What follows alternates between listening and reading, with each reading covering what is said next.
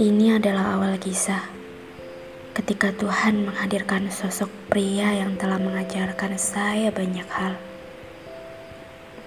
Awal kisah ketika saya jatuh hati pada semua hal yang berkaitan tentangnya.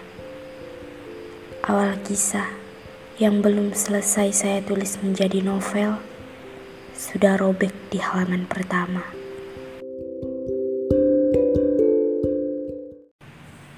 Aku menulis ini di samping patung malaikat, hadiah darimu di kedua kali pertemuan kita. Malaikat Mikael katamu. Aku sering memandanginya saat aku merindukanmu. Aku berharap dia bisa mengirim pesan singkatku untukmu bahwa aku saat ini benar-benar merindukanmu.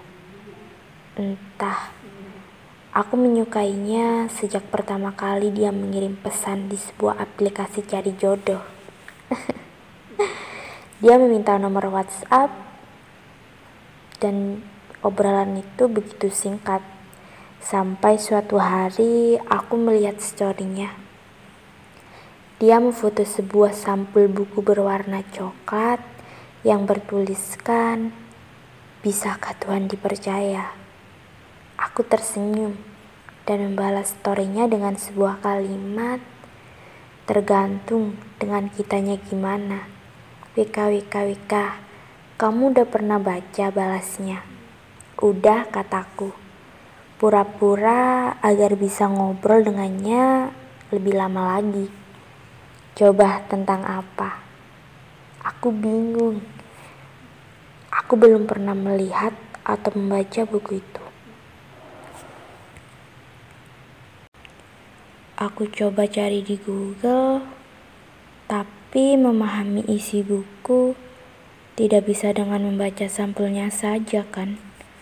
Begitu dengan seseorang, jangan menilai seseorang dari luarnya saja, karena belum tentu apa yang terlihat dari luar mencerminkan isi hati yang ada di dalamnya.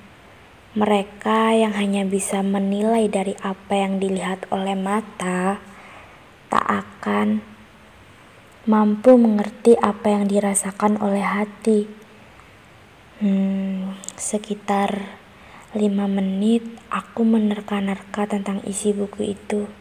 Lalu aku membalasnya tentang menggugat kekuasaan Tuhan kan? Balasku. Berarti belum baca balasnya.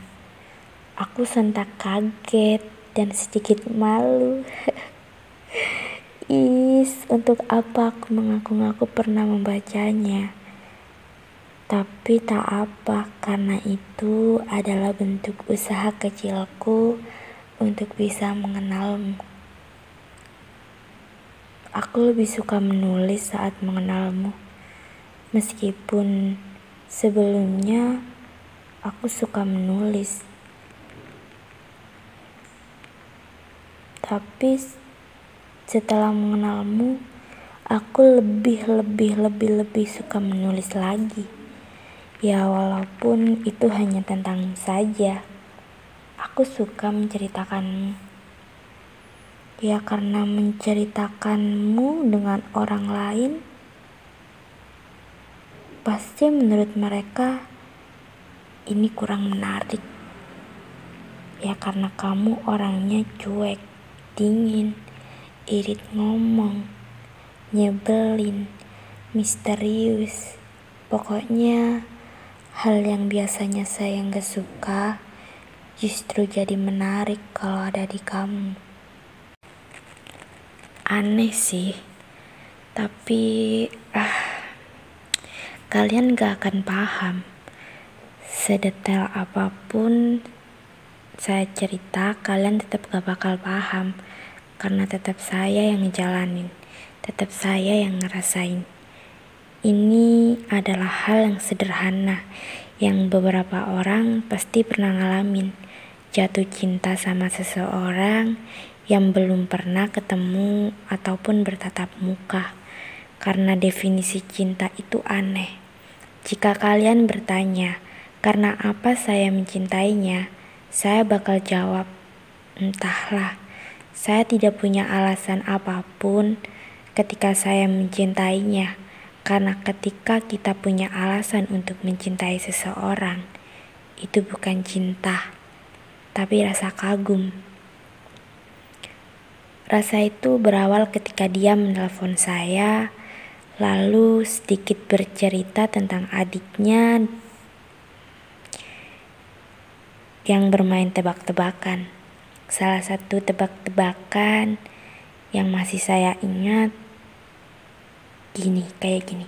Kalau ada lima burung di pohon, terus ditembak pemburu, kena satu di pohon masih ada berapa burung? Ya masih empat dong jawabku.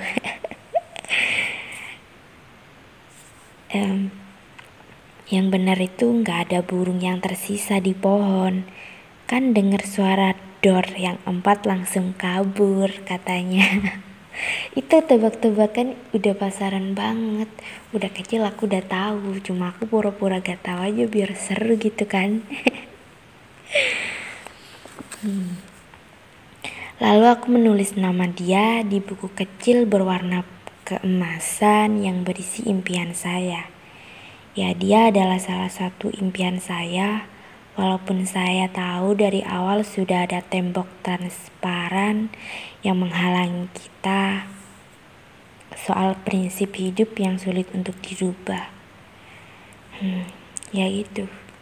Kita berdua beda keyakinan. Saya muslim dan dia katolik. Tapi impian adalah sesuatu yang harus diraih atau diwujudkan bukan dia adalah kesalahan yang saya benarkan. Dia benar-benar berhasil membuat saya terobsesi.